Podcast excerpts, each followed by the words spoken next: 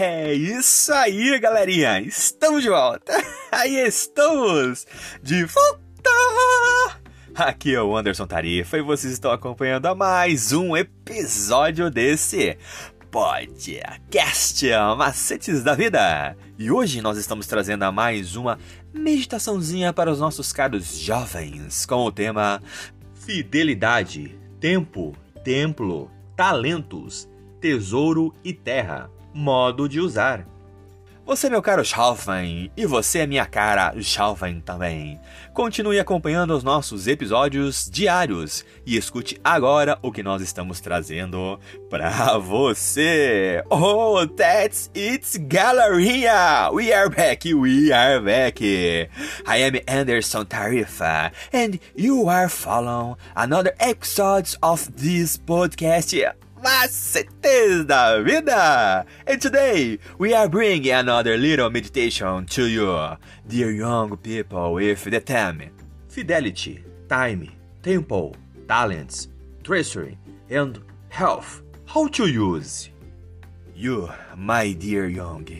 You, my dear young face too, keep following our daily episodes and listen now what we are bringing to you.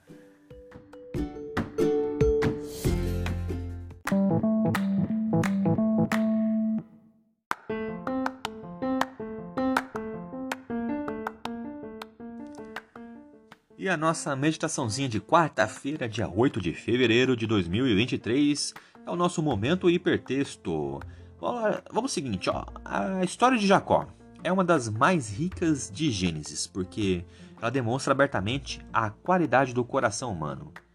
É, ansiando pela bênção da primogenitura, ele dá o próprio jeitinho para alcançar aquilo que entendia por ser o seu por direito. Seria Jacó um alpinista social sem escrúpulos? Poderíamos nos identificar com as suas manobras a fim de também alcançarmos aquilo que achamos que nos pertence? De que maneira, ou em menor ou maior escala, nós repetimos os seus erros? Felizmente, Jacó foi redimido, porém, não sem luta. E não estamos falando no sentido metafórico, mas sim de uma luta literal. A certa altura, no entanto, ficou mais do que evidente que Jacó não era páreo para o seu divino oponente. Mas felizmente ele não desistiu. Ao contrário, ao perceber que lhe faltavam os recursos para obter o que mais precisava, ele deixou bem claro que não deixaria o anjo ir embora até ser abençoado. E abençoado, no caso, significa perdoado dos seus pecados, transformado. Agora pense comigo: enganar os outros é também enganar a si mesmo?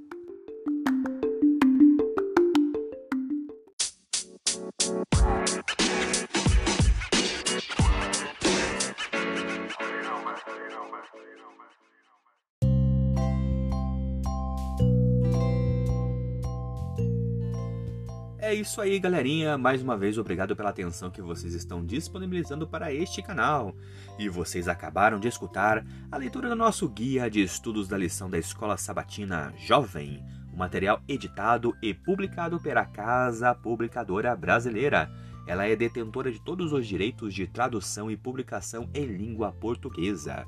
E esse guia tem como objetivo falar do amor do Pai de uma forma assim, ó, objetiva, clara e com muito amor, love e carinho para os nossos ouvintes. Continue acompanhando nosso trabalho em nossas páginas e em redes sociais através do Anderson Tarifa e também no seu serviço de streaming digital preferido. Eu sou o Anderson Tarifa e vocês estão aqui nesse podcast Macetes da Vida. Por hoje é só e valeu!